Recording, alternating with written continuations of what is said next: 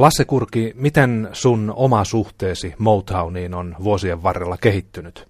Se oli joskus 80-luvulla, kun mulla oli mun ensimmäinen soul-kauteni, joka alkoi Jimi Hendrixistä ja Stevie Ray Vaughanista.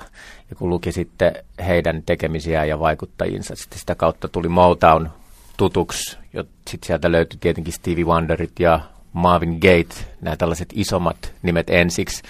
Ja et, etenkin justiinsa uh, Stevie Wonderin 70-luvun alun levyt, Talking Book ja uh, Inner Visions ja, ja, ja kaikki ne levyt, jotka oli niin hyviä, että mä ajattelin, että musta ei ikinä voi tulla laulajaa, koska noi vetää niin hyvin ja mulla ei ole minkäänlaista talenttia moiseen jonka jälkeen mä onneksi innostuin indie-rockista, missä tota, Sillä ei ole niin väliä. Oli paljon, niin siellä oli paljon vielä muakin huonompia lauleja, sitten mä ajattelin, että no ehkä mä voin vielä laulaa. Motown on ilmeisesti sellainen levyyhtiö, josta on melkein ainoa, josta on jotain järkeä puhua, että on joku tietty levyyhtiö, jolla on joku tietty soundi. Mikä tekee Motownista erityisen? Siinä on varmaan aika montakin kerrosta.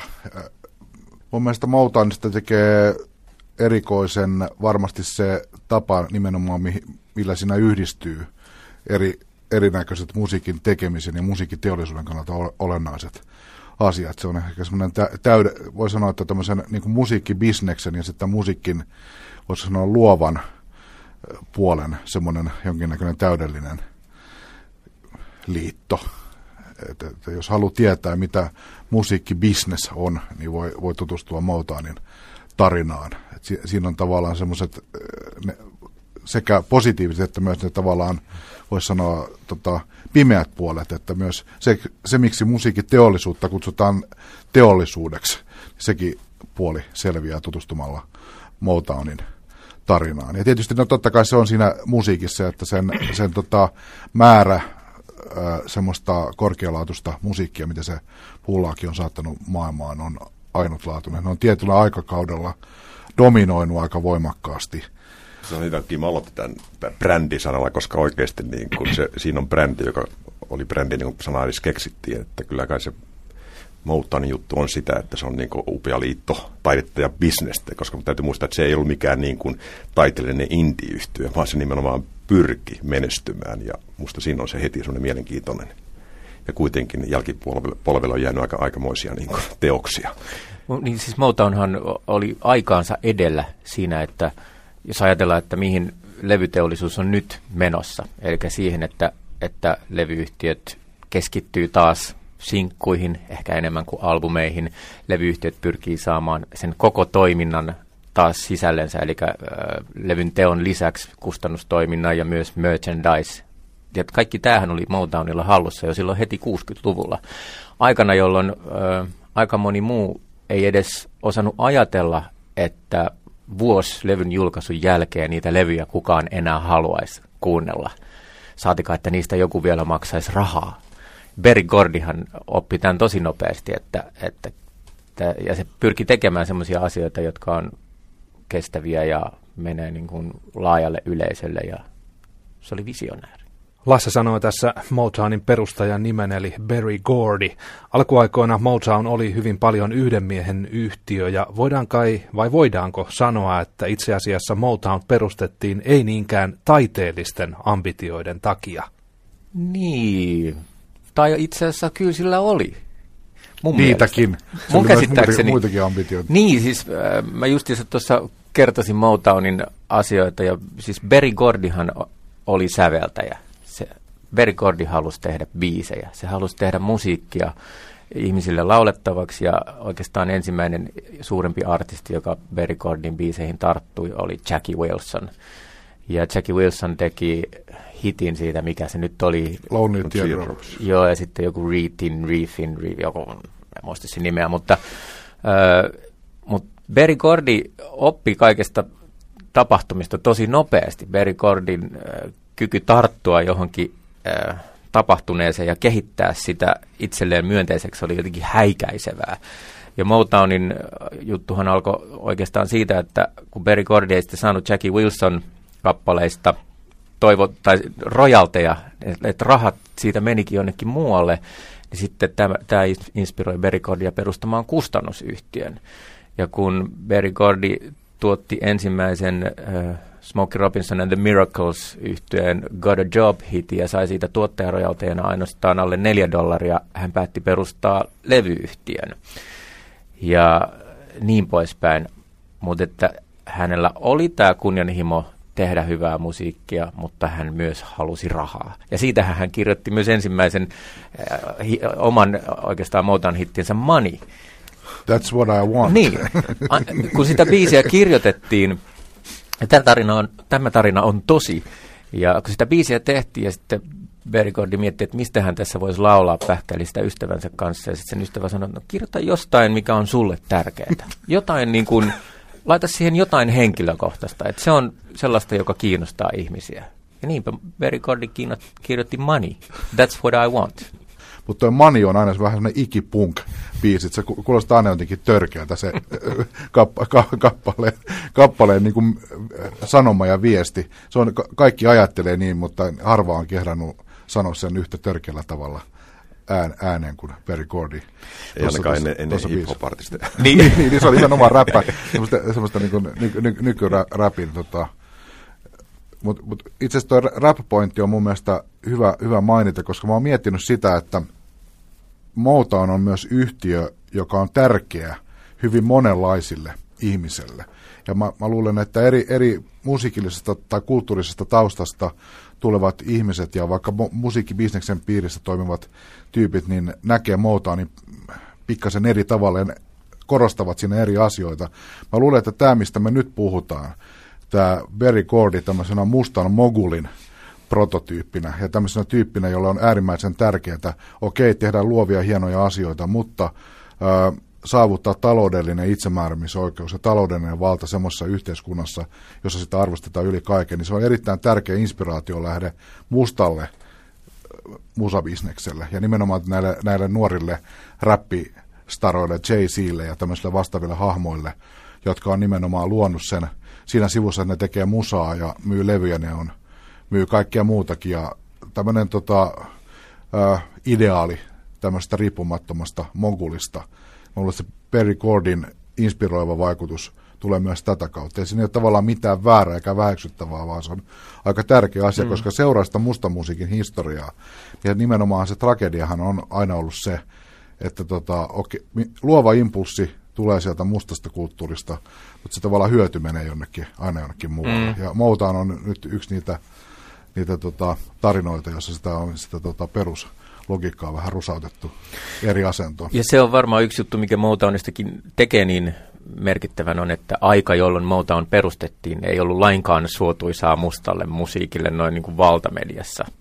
Ja Berry God ja Motownhan onnistu purkaa nämä tällaiset esteet ja pääsi sinne valtamarkkinoille. Mun mielestä tässä, tässä on olennainen ero, että jos ajatellaan, että minkä takia esimerkiksi Motownia juhlitaan niin paljon ja kaikki, kaikki tota, kaiken näköiset artistit tekee, countrylaulajat tekee omia Motown tribuuttejaan ja räppärit tekee omia Motown tribuuttejaan.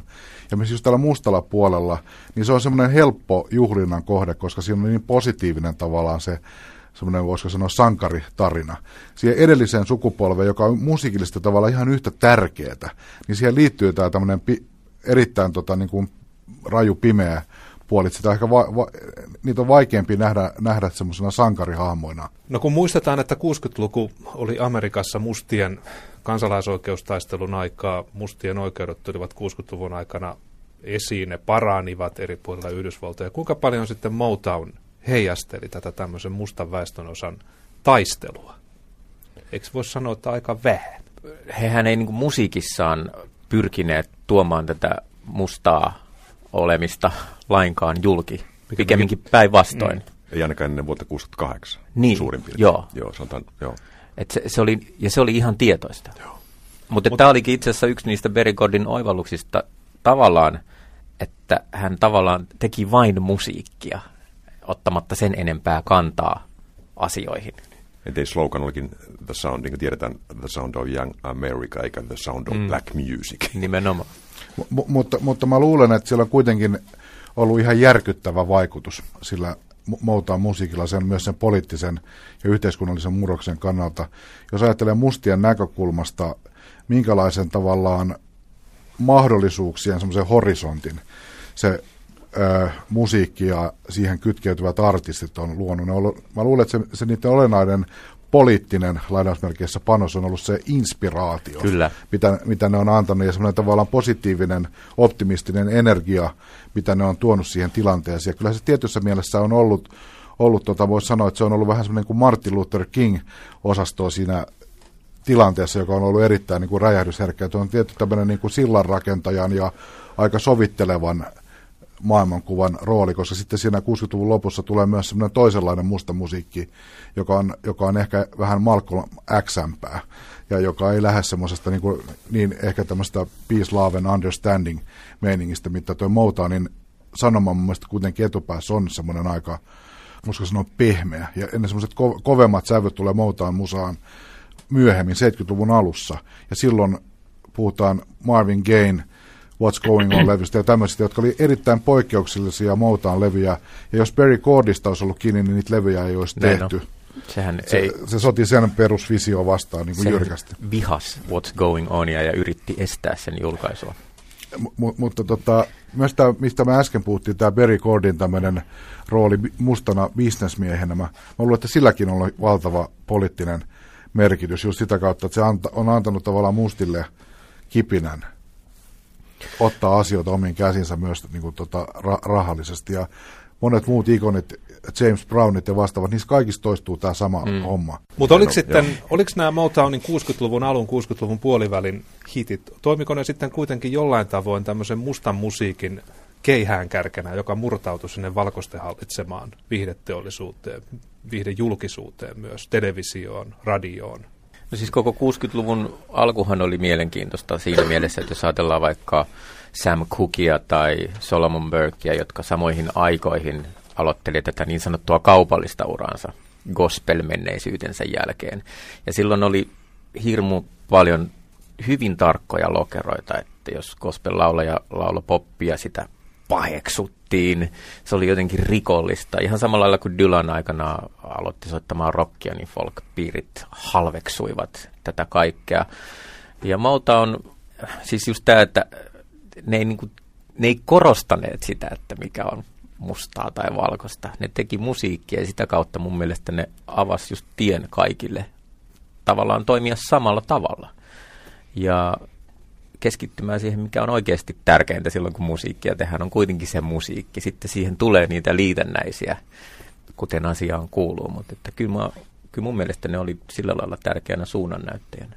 Ja, ja kyllä, kyllä niillä oli tota, mieletön merkitys, jos ajattelee mustan musiikin semmoisena niin kuin revirin laajentajana, että se menee, menee sellaisiin paikkoihin ja semmoisella volyymilla, jota ei ole nähty aikaisemmin. Ja kyllä siellä sisällä, okei, Moutanista on puhuttu, että se on verrattuna tiettyihin muihin mustan musiikin toimijoihin, että se oli vähän teinimusaa ja vähän kevyttä ja sitä sun tätä, mutta kyllähän se kuitenkin semmoinen mustan musiikin klassiset hyveet, ja kyllähän se niin, niin kuin tämmöisenä vanhana soul- ja mustan musiikin dikkarina, kyllähän se tavallaan omalta osaltaan myös tod- todistaa sitä mustien ylivoimaa, kun kuuntelee sitä musaa suhteessa. Kyllä mä luulen, että valkoiset popparit, kun ne kuunteli sitä musiikkia, niin kyllä ne va- vähän niin kuin pääpainuksissa kuunteli, kun jotkut, millainen ääni on Temptationsin laulajalla. Taha, sulla on tommonen ääni ja mulla on tällainen ääni, että voi voi. Ja se koko se rytmiikan ja sen tanssikroven maailman, mikä sieltä tulee, niin kyllähän se tavallaan niin kuin oli se, mitä jäljiteltiin. Ei, ei ne niin kuin jäljitellyt The Hollies yhtyä, että kyllä se oli niin kuin toisinpäin.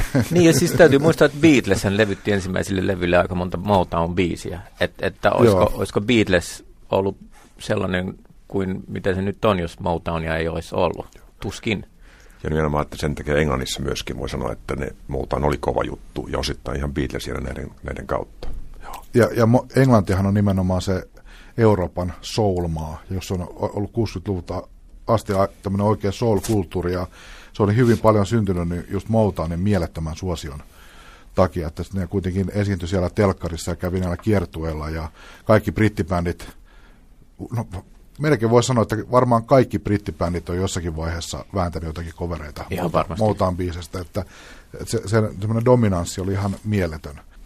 palataan siihen 70-luvun alkuun ja tähän, tähän, tai koko tähän ongelma-asetteluun, koska, koska tota, mulla on tässä eka Motown-kirja, tai varten otettava käsittääkseni Motown-kirja, joka on David Mawson englantilaisen kirjoittama vuodet 71, joka, jonka muistan lukeneen silloin, ja se avasi kyllä aika paljon mulle tätä, tätä maailmaa ja koko tätä taiteen ja kaupan, kaupan ongelmatiikkaa. Ja tässä on mielenkiintoista, se on kokonainen luku siitä, joka, joka, joka tota, käsittelee Motown and the Critics. Eli, eli, eli se sai selkeästi kritiikissä tuli semmoisia aikaa, että siellä oli niin kuin proke ja heavy Englannissa mm. ja kaikki nämä. Niin se tuli niin kuin tavallaan, ja tässä on nimenomaan ne pointit, että sitä kritisoitiin, Motownia kritis, kritisoitiin, että se on, se on liian samanlaista, se ei ole riittävän mustaa ja se on liian kaupallista. Mm. Ihan niin kuin ymmärrettäviä siihen aikaan oikeasti, mm. mutta se, se selkeästi että kokonainen, kokonainen luku tästä kirjasta on ikään kuin puolustelevaa.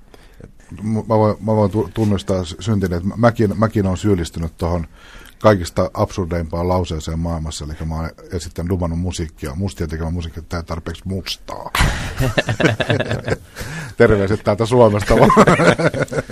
tässä tuli vähän sivuttua, Sinne Detroittiin. tässä, tässä tuli vähän sivuttua sitä musiikillista puolta semmoinenkin termi on kuin Motown Soundi. Mikä tekee siitä sellaisen, että sitä kannattaa matkia? No mun mielestä ainakin sellainen tietynlainen ajattomuus ja elinvoimaisuus, raikkaus. Jos kuuntelee Motownin melkein mitä tahansa levytystä, jotka tehtiin siinä yhdessä pienessä huoneessa silloin 60-luvulla siten, että kaikki soittivat samanaikaisesti, niin tota, ne kuulostaa edelleen uskomattoman ää, ajattomilta ja raikkailta, dynaamisilta, elinvoimaisilta. Siinä yhdistyy sellainen häikäilemätön kaupallisuus aivan käsittämättömään ää, sielukkuuteen ja mielettömään soittotaitoon. Siinä, siinä on joku semmoinen niin kuin bän, bändisoiton täydellisyys, eli kun pannaan hyviä, lahjakkaita ihmisiä yhteen, ja sitten kaikilla on yhteinen tähtäyspiste, mihin tähdätään. Kukaan ei niin kuin hörhöile omia, vaan kaikki, kaikki niin kuin osallistuu sellaisen kollektiivisen jutun luomiseen, niin siitä, siitä syntyy semmoinen joku maaginen yhteisenergia, mikä noissa, noissa tota, Motown-levytyksissä on. Ja se, se soundi ei kyllä mun mielestä todellakaan pidä väheksyä, koska mä hiljattain ihan muita tarkoituksia varten kävin muun muassa läpi, että kuinka paljon Motown biisejä on tehty suomeksi cover-versioita, niitä, niitä on käännetty myös suomen kielen. Ne, niitä, on, niitä on yllättävän paljon suhteessa siihen, että niistä ei oikeastaan mikään jäänyt mieleen. Mm. Ja siinä paljastui semmoinen, yksi semmoinen sinänsä ihan itsestäänselvä asia, että voisi kuvitella, että Motown-biisit on hyvää tämmöistä cover-materiaalia. Et, et niistä lähtee vaikka mitä, kun on niin hyvät melodiat ja meiningit. Mutta se on itse asiassa, kun siitä riisutaan se soundi pois, niin ne kuulostaa aika ankealta. Tai, tai siitä ei oikein jää mitään jäljellä, että siinä on semmoista taikuutta niissä alkuperäisissä levytyksissä. Ne on tavallaan semmoisia, samalla kun ne on semmoista tietyssä mielessä teollista juttua, että ne muistuttaa toisiaan tosi paljon. Mutta kuitenkin siinä on jotenkin semmoista ainutkertaista, jota on ihan älyttömän vaikea, vaikea niin kuin. Sitä on apinoitu ihan mielettömästi, mutta mun mielestä aika huonolla menestyksellä noin keskimäärin. Mutta Motown orkesterihan soittajat olivat sille, siis loistavia jatsmuusikoita, jotka vähän vastentahtoisesti soitti tätä popmusiikkia. Ne sai muistaakseni, saikohan ne nyt 5 dollaria per levytyssessio rahaa näistä sessioista, ja se oli sitten siinä, vaikka biisi olisi ollut millainen hitti. Berry Gordy kielsi näitä tyyppejä soittelemasta missään muualla. Nehän soitteli salaa sitten niitä toisten levyillä ja jatsjutuilla. Ja jos Berikordi sai tietää, että nämä muusikot soitti toisten kanssa, niin se suuttu hirveästi, saattoi antaa jotain sakkoja. Ja, ja tämähän on yksi juttu, minkä takia Berikordilla on vähän ristiriitainen maine, että oliko hän hyvän tekijä vai riistäjä vai mitä se oli. Funk Brothers orkesteri, tai Funk Brothersiksi nimettiin nämä kollektiivisesti kaikki soittajat, jotka soitti siellä taustalla, niin eihän he ole saaneet tunnustusta oikeastaan kuvasteta ihan viime vuosina. Joo. Mun mielestä 80-luvulla alettiin oikeasti puhua laajemmin siitä, että ket, keitä siellä levyllä soittaa. Mm. Siis että nimet tulee, jotka, jotka se on, siinä on oikeasti lievää, lievää niin kuin oikeusmurhan makua, koska ne ei ole sillä tavalla äh, soittajia, jotka kunhan, kunhan ne nyt jotain pompotteli siellä, vaan ne on sellaisia tyyppejä, jotka on oikeasti luonut tämmöisen ihan käsittämättömän perinnön ja joita on jäljitelty ja analysoitu hirveästi, mutta ne on ollut täysin anonyymejä. Mm.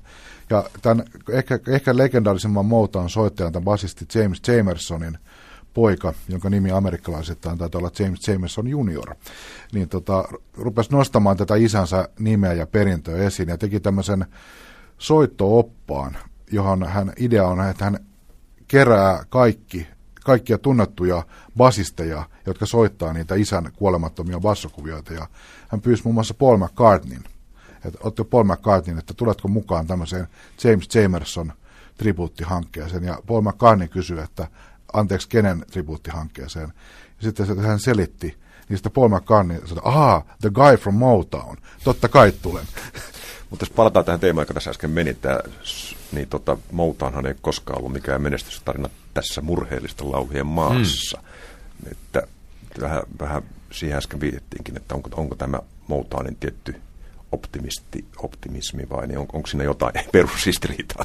että et, et onko siinä, vai onko se vaan, että sitä, se ei ole sekä alkuperäisenä että, että niin kuin suomalaisena versiona koskaan ollut mikään semmoinen hittiteräs tässä maassa. Mä, mä mietin semmoista varhaista Moutaan niin kuin superhittiä kuin You Can't Hurry Love.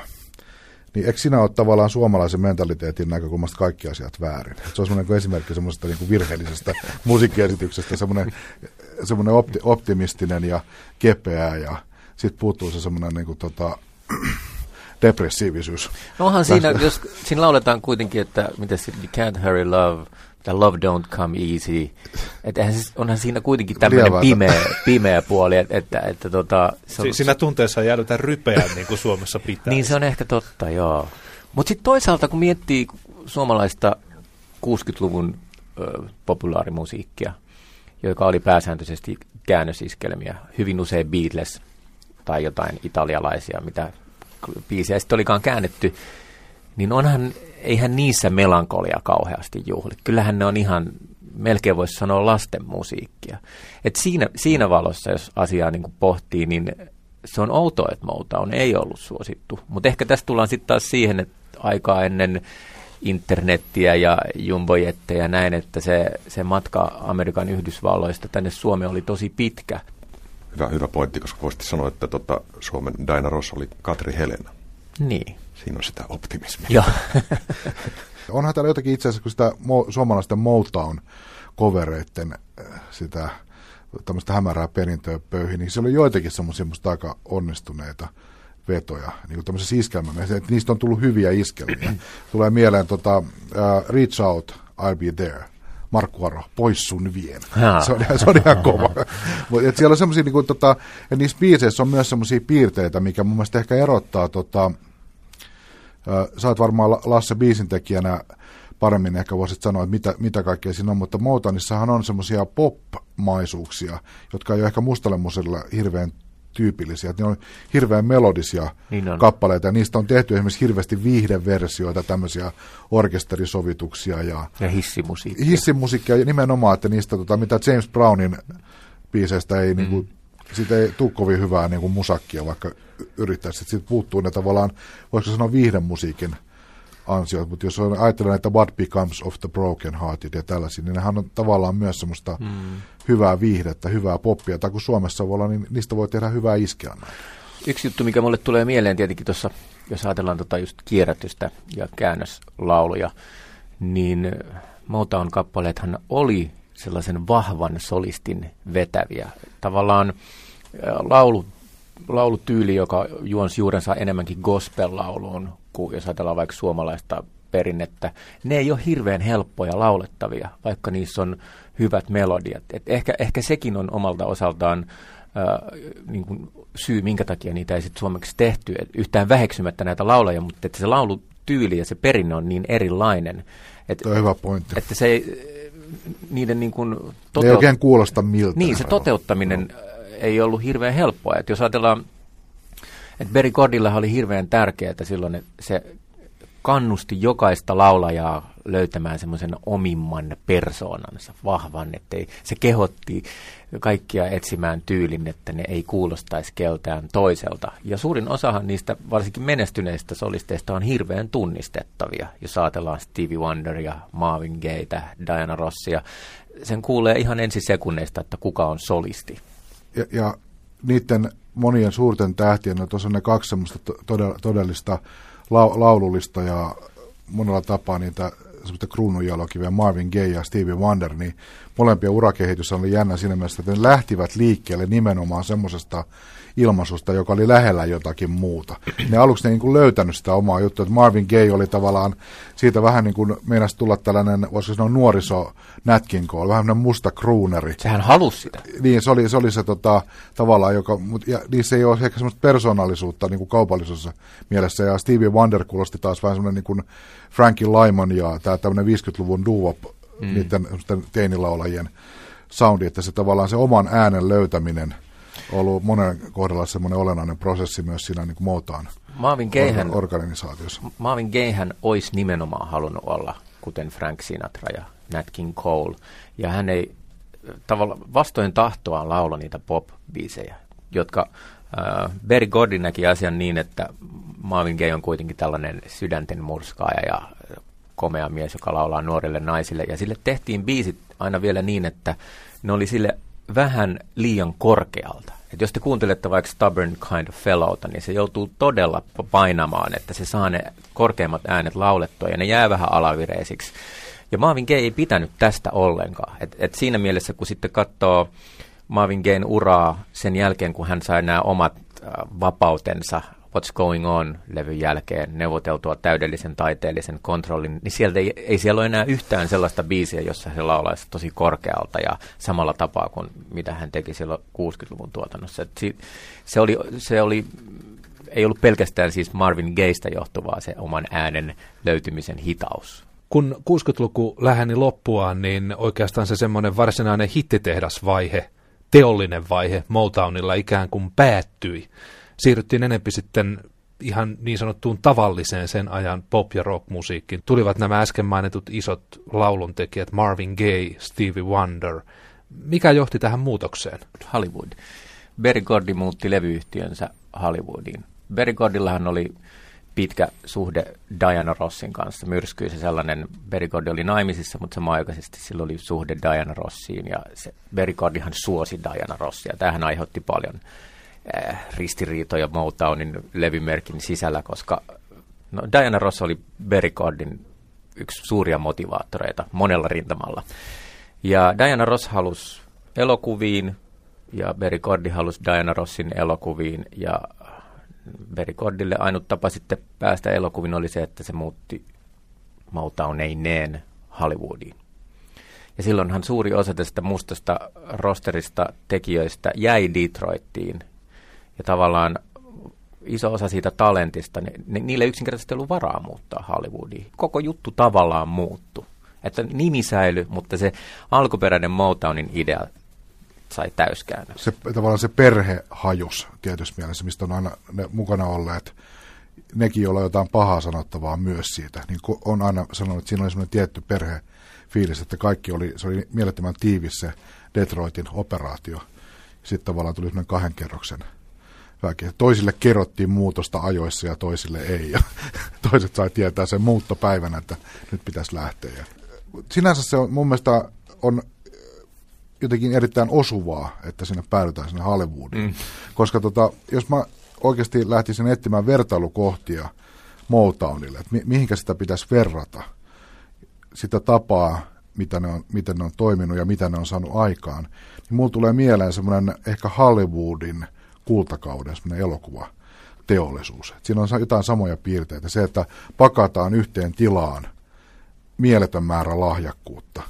On ne sitten tota soittajia tai markkinointi-ihmisiä tai säveltäjiä. Tämmöinen niin kuin mieletön armeija, jossa on hirveä määrä eri alojen osaamista, pannaan yhteen ja kaikille annetaan erittäin selvä tehtävä. Että luodaan tämmöinen tavallaan niin kuin luovuuden ja kurin tämmöinen yhdistelmä. Toihan tämä Hollywood on hyvä referenssi, ja Peri Gordihan on itse sanonut, että hänen koko ideansa äh, levyyhtiön tuli Detroitin autotehtaasta, jossa hän oli töissä. Et hänen mielestään se oli jotenkin niin maagista, että kun ketjun toisessa päässä on auton runko, ja sitten se käy läpi nämä tietyt vaiheet, ja sitten yhtäkkiä sieltä tulee hohtava hieno auto, niin hän ajatteli artistien kanssa tismalleen samalla tavalla, että etuovesta kävelee sisään täysin tuntematon tyyppi, sitten se käy läpi sen tuotantoketjun ja sitten sieltä tulee tähti ulos. Niin kuin me eilen tästä puhuttiin etukäteen, niin on pakko, pakko sanoa tässä, että oikeasti Motown olisi loistava, loistava tämmöinen niin business case-tutkija, jossa niin kuin tämmöinen luo, luo, luovuuden ja teollisen bisneksen niin yhdistelmä, mit, mit, mitä kaikkea se vaatii ja tavallaan onko, onko siellä 60-luvulla tehty jotain semmoista, mikä nyt on erittäin relevanttia, niin kuin, kun puhutaan luosta bisneksestä. Ihan varmasti.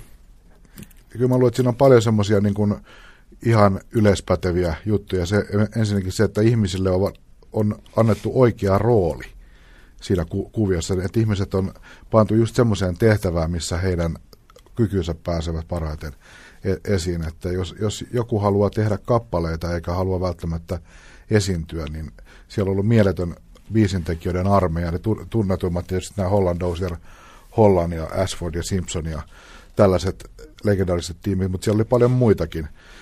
Se on, mä uskon, että se on aina ollut se paras tapa toimia monella sektorilla ja on edelleen.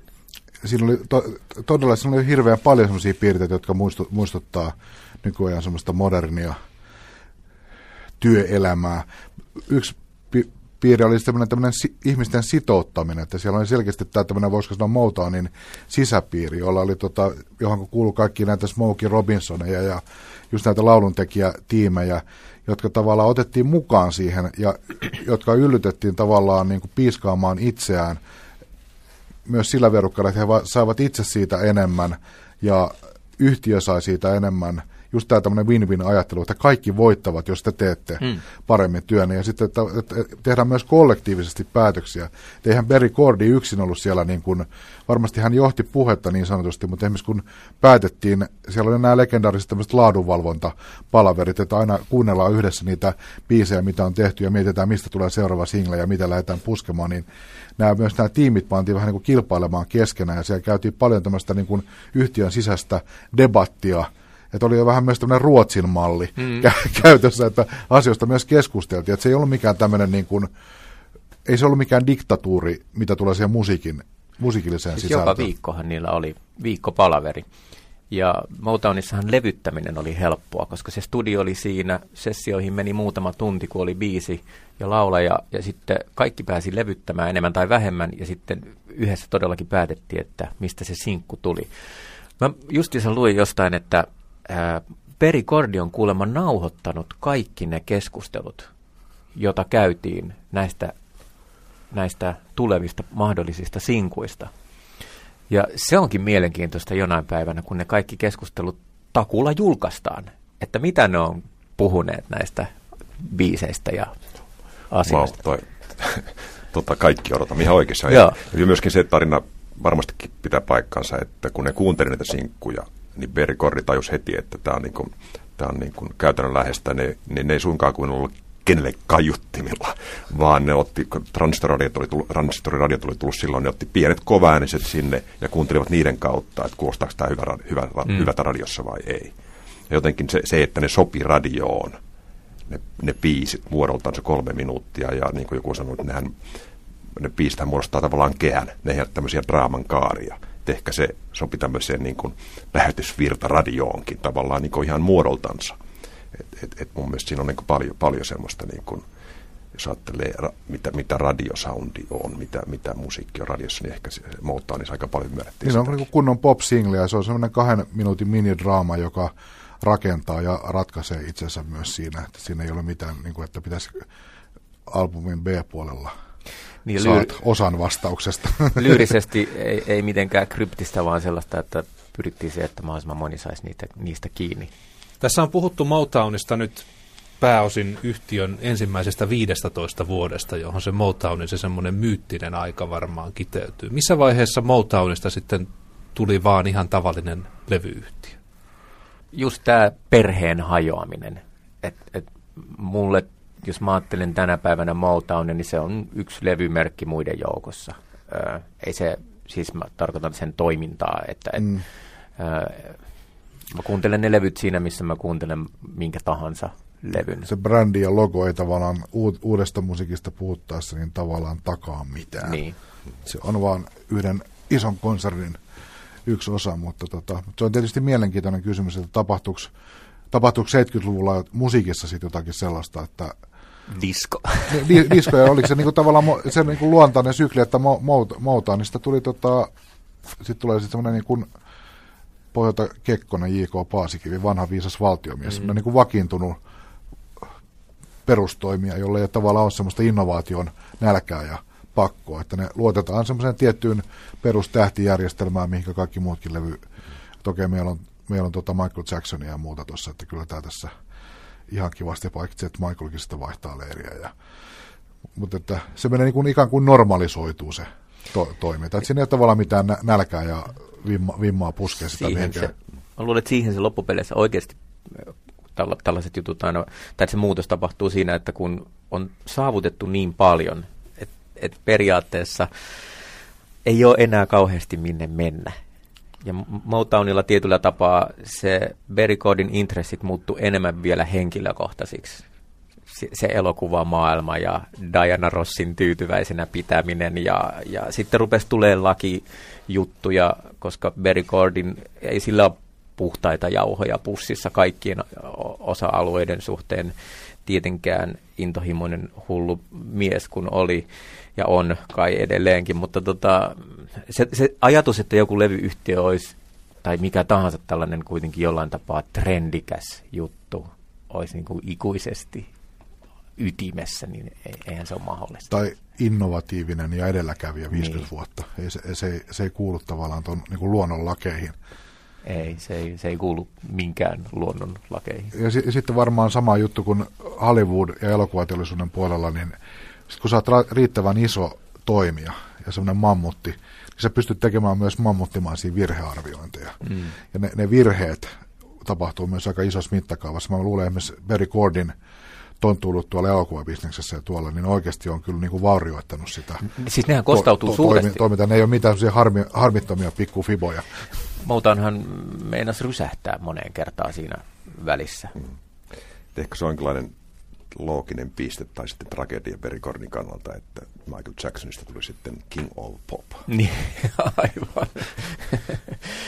Mulle tuli vielä yksi tällainen juttu mieleen, joka on näin niin kuin, äh, äh ajassa eteenpäin, kun ajatellaan aikaa taaksepäin, niin äh, jos otetaan vaikka se 70-luvun loppu, niin 70-luvun lopullahan Motownia ei katsottu samalla tavalla ihailevasti kuin me nyt katsotaan, koska silloinhan se oli, se oli vähän liian kuranttia, se oli vähän vanha-aikaista, ja jos ajatellaan vaikka Blues Brothers-elokuvaa, joka on mulle ollut se elokuva, mitä kautta mä opin soul-musiikista paljon, mä opin Aretha Franklinit ja Ray Charlesit, niin esimerkiksi Cab Calloway, joka laulaa siinä tämän vanhan swing-klassikkonsa, niin oli suorastaan raivoissaan siitä, että hän joutui esittämään siitä tällaisen niin vanhanaikaisen version. Hän olisi halunnut tehdä diskoversion siitä haari, haari, haari, ho. Ja, ja tavallaan mun mielestä se on hyvä, hyvä sellainen perspektiivi tähän asiaan, että, että Motownkin äh, halus kehittyä, olla ajan hengessä. Ja, ja sitten jos ajatellaan nyt diskoa noin yleisesti, niin sehän on ihan hauska aikakausi, mutta oliko se musiikin tulevaisuuden kannalta kuinka merkittävä, niin ei se nyt ehkä sitten ollut kuitenkaan se tärkein, jos verrataan 60-lukuun noin yleisesti ja siihen Motownin kulta-aikaan. Ja Motownhan, siis Berry Gordyhan myi Motownin, milloinhan se oli 80-luvulla. 88. Joo, sai siitä muistaakseni 61 miljoonaa dollaria. Ja oli tietenkin tyytyväinen, koska tämä levyyhtiö, joka perustettiin 800 dollarin lainalla, oli tuottanut ihan hyvät, oli noussut arvossa aika lailla. Jos vähän yrittäisi vetää yhteen tätä käytyä keskustelua nimenomaan musiikilliselta puolelta, niin yrittäkääpäs kaikki jollakin tavalla tiivistää sitä Motownin musiikkia. Mikä siinä on parasta ja mikä siinä sitten vastaavasti on pahinta? No, no mun mielestä tota, jos lä- lähdetään kielteisen kautta. Se on hyvä tapa. Joo, se on hyvä suomalainen tapa. niin kuin pahinta. Mä oon, huom- mä oon huomannut tota, äh, kun mä oon kuunnellut Motownia aika paljon, ja sitä kuuntelee isoissa annoksissa, niin mun mielestä se musiikin semmoinen tietty teollinen luonne, semmoinen sarjatuotantoluonne, että siinä on tietyt, voisiko sanoa sapluunat, ja ehkä jo, voisi sanoa jopa kliseet, on, on aika ankarassa, ankarassa käytössä. Ja mä, mä huomaan, että kun mä kuuntelen sitä liian isoina kerta-annoksina, niin se on semmoisia piirteitä, jotka rupeaa niin kuin tavallaan ri, riivaamaan. Et niillä on usein sellaiset tietyt rytmit, tietyt tavallaan semmoiset perusrakenteet, niin niitä, niitä todella niin kuin jauhetaan. Tavallaan ehkä voisi sanoa niin kuin liuku, liukuhihnamaisuudesta syntyvä semmoinen tietty niin kuin teollinen sivumaku. Mutta tämä tulee ainoastaan tota, yliannostustiloissa esille. Ö, parasta Motown musiikissa on mun mielestä se artistinen ja tämä laulunkirjoittaja talentti. Et sieltä löytyy tota, Mä niin kaikista ehkä suosituin ja menestynyt Motown-artisti Diana Ross and the Supremes ei ole ikinä ollut, mul, en ole sitä oikein snajannut ihan sataprosenttisesti ikinä, mutta siellä on eihän nämä mustat lauluyhtiöt, nämä perus Four Tops Temptations, sitä Marvin Gaye ja Stevie Wonder, niin se tavallaan se laulettavan materiaalin ja sitten se laulutalentin yhdistelmä, niin se on sillä tavalla, tulee aika usein tunne myös siitä, että ettei tästä pääse enää mihinkään. Tämä on niin täydellisen popmusiikin kokemus. Niin, jos nyt pimeitä puolia tässä pitää katsoa. Kuten mä sanoin, mä oon aika kritiikitön, mutta ehkä se, mulle se pimeä puoli si- sijoittuu, tai niin kuin kohdistuu ehkä sitten sinne jonnekin 80-90-lukuun, jolloin tavallaan tehtiin semmoista kauhean harmaata, vähän laiskaa Motown jäljitelmää, jonka päälle vaan lyötiin se Motown-logo ja sitten yritettiin ylläpitää, vähän niin kuin tekohengittää sitä juttua. Mutta, mutta mä näen tietenkin paljon hyvää. Me on puhuttu paljon Berigordista, mutta et, Berigordihan ei olisi ollut mitään ilman just tätä valtavaa laulun tekijä talenttia ja esittävää talenttia, että, että kaikki Holland, Dozier Hollandit ja Norman Whitfieldit ja Simpson Asfordit ja Smokey Robinsonit ja Stevie Wonderit, Marvin Gaye, nehän on se juttu, joka, joka, joka teki sen niin mielettömäksi. Ja ne, ne biisit siis, mä en kyllästy niihin biiseihin. Et se, se on mun mielestä tietenkin hyvä merkki. Samalla tapaa kuin Beatles. Et, et se, ää, jotkut aina jaksaa kritisoida, että ei se Beatles ollut niin hyvä, että se nyt on vaan semmoinen juttu, jota pidetään hengissä keinotekoisesti, mutta en, mä, mä en usko siihen, että, että se koskettaa niin monia ihmisiä ja sukupolvia toinen toisensa jälkeen. että siinä, on, siinä on jotain kertakaikkisen maagista. Siinä on joku semmoinen fantastinen hetki, kun ihmiset oivalsivat, että hei, tämän voi tehdä näinkin. Ja se tehtiin ensi kertaa silloin. Ja sen jälkeen sitä on vaan jäljitelty. Ja just tämä tämmöinen ensikertaisuus, ensi, sellainen joku uutuus siinä on edelleen se, se voima, joka pitää sen freesinä. Mä, en, mä niin täydellisesti Lassen sanoja tässä voisi allekirjoittaa, että et, et, tota, en, en, juuri näin. Oliko sinulla jotain negatiivista? En oikeasti. Kaikkia me tiedetään, että sieltä tuli hirvittävän määrä roskaa silloin, kun teki albumeja, koska ne oli single-bändi, niin. sing, single-yhtiö, joka keskittyi hittibiiseihin. Totta kai ne teki paljon roskaa, mutta tota, ei, ei, se ole, ei se ole olennaista sen tarinan kannalta mitenkään. No tiivistäkää kukin oma Motown-suhteenne yhteen biisiin. tota, mun, on, mun on pakko sanoa kaksi biisiä, koska jollain kumman tavalla aina kun multa kysytään suosikki Motown biisiä, niin mulle tulee ensimmäiseksi mieleen You Can't Hurry Love, Diana Ross and the Supremes. Uh, Mutta siinä se on enemmän se performanssi ehkä kuin itse biisi. Siinä on jotain mielettömän raikasta ja upeata ja jollain tapaa siinä kiteytyy mun mielestä Motownin myöhäiset vaiheet ja aikaiset vaiheet. Mutta ehkä jos mun pitäisi yksi biisi sieltä nostaa, niin kyllä se todennäköisesti on Temptationsin My Girl. Se on kappale, jonka soidessa joka kerta mä pysähdyn ja mulla nousee karvat pystyyn ja ennen kaikkea mä ajattelen mun rakkaintani. M- mulla on kaksi biisiä kanssa. Tota, laulun tekemisestä, jos puhutaan, niin mun, mulle jostakin syystä yksi kappale on mulle ylitse muiden. Ja mä en ole teksti-ihminen noin lähtökohtaisesti, mutta siinä on mun ihan mieletön teksti, ja se on tota, What Becomes of the Broken Hearted. Siinä on semmoisia tota, yksittäisiä säkeitä, jotka on mun mielestä niin no, nousee sille kaikista ylimmälle asteelle, mitä, mitä nyt on olemassa. Se on musta semmoinen dramaattisuudessaan. Se on musta ehkä vähän, jossain määrin vähän epätavallinen kappale, mutta se on kuitenkin iso hitti. Sitten mä tiedän, että tämä kuulostaa tyhmältä valita semmoinen kappale, joka ei ole niin tunnettu, mutta mulla on, mulla on tota, pakko valita se, koska tämä on tota, biisi, jota mä oon kuunnellut viimeisen vuoden aikana aivan järjettömästi. Ja tämä kuuluu ehkä kategoriaan Motownin pikkuhitit. Bändi, josta tuli todella iso sen jälkeen, kun ne lähti Motownilta. The Spinners, niminen lauluyhtiö ja biisi mm. It's a Shame, mm. 69 kai vuodelta. Niin siinä on Stevie Wonderin biisi ja Stevien tuottama, niin siinä on musta tavallaan Motown musiikin kaikki hyvät puolet semmoisessa kolmessa minuutissa. Järjetön svengimeininki ja sitten uskomaton laulu ja hieno biisi. Ja kuulostaa Stevie Wonderilta, vaikka ei ole Stevie Wonderin esittämään, eli tämmöinen raikas uusi lä- lähestymistapa Stevie Wonderin. Kaksi sai ottaa, okei, okay, tota... Näköjään. Kukaan ei lupa.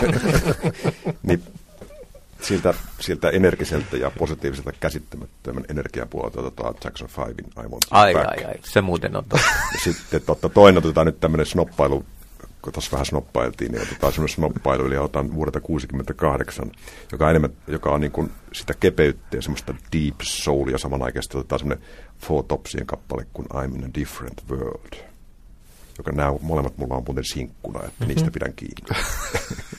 tota, otetaan nyt tähän Pop Talkin tapaan myös jokaiselta semmoinen viimeaikoinen, viimeaikainen sykähdyttävä musiikkielämys nyt saa mennä sitten jo myöskin tämän Motown-maailman ulkopuolelle. Se on eilisillalta PMMP Helsingin Apollo-teatterissa jälleen kerran se hurma, mitä sen bändin kanssa saa kokea. Ja ehkä myöskin sanotaan, että niiden paljon hyviä biisejä niiden uudella levyllä. Siellä on, siellä on loistava tämmöinen iskelmällinen biisi, ihmiset tuleva sinkku kuin Lautturi, joka on aivan loistava biisi. Se on hieno. Mulla on taas kaksi. Vieraat saa. Joo, anteeksi. Mutta mä haluan nämä kaksi tuoda esille. Ne on ehkä myös toistensa jonkin sortin ääripäät, mutta sitten tunnetasolla mulle ihan samassa paikassa. Mm, ensimmäisenä on yllättävää ehkä kyllä, niin Leona Lewisin esittämä Snow Patrol-kappale Run. Ja mä näin sen jossain musiikkitelevisiossa ja mietiskelin, että onpa hieno melodia. Ja siinä vaiheessa mä en tiennyt, että se on Snow Patrolin biisi. Ja kuuntelin sitä ja ostin sen Aitunesista ja kuuntelin sen varmaan kymmenen kertaa putkeen. Ja ihastelin sitä sellaista no sävel, sävelien kauneutta, mutta myös sitä sellaista tulkinnallista ylivoimaa, sellaista mieletöntä röyhkeyttä viedä asiat aivan liian pitkälle lopun gospelkuoron mukaan lukien ja sellaista niin kuin, jotain sellaista ihanan häikäilemätöntä ylitunteellisuutta, joka vetoo muhun siis kuin väärä raha. Mä oon aina pitänyt isoista balladeista ja se on, se on ollut semmoinen, joka, joka on niin kuin saanut multa kirjaimellisesti jalat alta. Ja sitten tämä toinen, jonka mä haluan tuoda esille, on Samuli Putron Elämä on juhla, soololevy, joka näin äh, keski-ikäistä miestä äh, koskettaa lyyrisellä ylivoimalla. Mä en muista edes levyn nimeä, mutta siis mä, mä muistan ar, ar, artistin nimen. Tota, amerikkalaisesta tota, New York Times-lehden tekemästä tämmöistä musiikkipodcastista törmäsin tämmöiseen nimeen kuin Kuko Diamantes. Oli mulle nimenä täysin noito. Olin kuullut hänen aikaisempaa yhteyttä, jonka nimi on Jerba Buena. Ja New York Timesin toimittaja esitteli levyä, että tässä yhdistellään hip-hoppia, salsaa, flamenkoa, regeetä, luetteli hirveän litania erilaisia tyylejä. Mä ajattelin, että kuulostaapas todella pahalta. Sitten onneksi alkoi se musiikki, ja se kuulosti mun mielestä ihan mahtavalta. Naislaulaja, vähän tämmöisen niin kuin, kun latinalais-amerikkalaisessa musiikissa on tämmöinen hirveän vahva iskelmällinen fjonga. Ne on niin kuin tavallaan usein semmoisia molli-iskelmiä, mutta sitten siinä oli vähän tämmöistä rytmimeininkiä. Se kuulosti niin kuin täydelliseltä, modernilta iskelmältä mun korviin. New Yorkissa tehtyä musiikkia. Mutta tuli semmoinen niin kuin fiilis siitä, mä kuuntelen, että miksei suomalainen jonkun esimerkiksi nuoren naisartistin tekemä iskelmälevy voisi kuulostaa jotenkin täältä. Että se on ihan lievä niin kuin tavallaan modernin rytmimusiikin silaus mukana. Ja musta tuntuu, tota, että et siitä tullaan vielä kuulemaan. Se ainakin kuulosti hyvin vaikuttavalta. Tota, mä varmaan valitsen levyn Timo Kiiskisen levy Chet. joka on kyllä semmoinen, mä tykkään semmoista levystä, josta löytyy joku tämmöinen synteesi, ja mun mielestä siinä levyssä on jotenkin onnistuneesti onnistuttu yhdistämään tämmöinen amerikkalainen jats ja sitten oikein tämmöinen suomalainen, ei nyt ihan ranteet auki iskelmä niin kuin tekstiltään, mutta kuitenkin se on hieno levy ja tota no, niin se on myös hienosti soitettu. Siinä on tietysti ihan ykkös, tämän hetken suomalainen soittajista ykkösketju soittamassa, mutta myös se Timo Kiiskisen tulkinta on hieno. Se ei ole kauhean helppo levy, siis helposti lähestyttävä levy. Se on aika raskas pakkaus, mutta tota, se on myös semmoinen pakkaus, joka ehdottomasti pitäisi nähdä livenä. Se kuulostaa siltä. Se olisi ollut mun kolmantena listalla. Pori Jatsilka. Päälavalla Pori Jatsissa. Niin.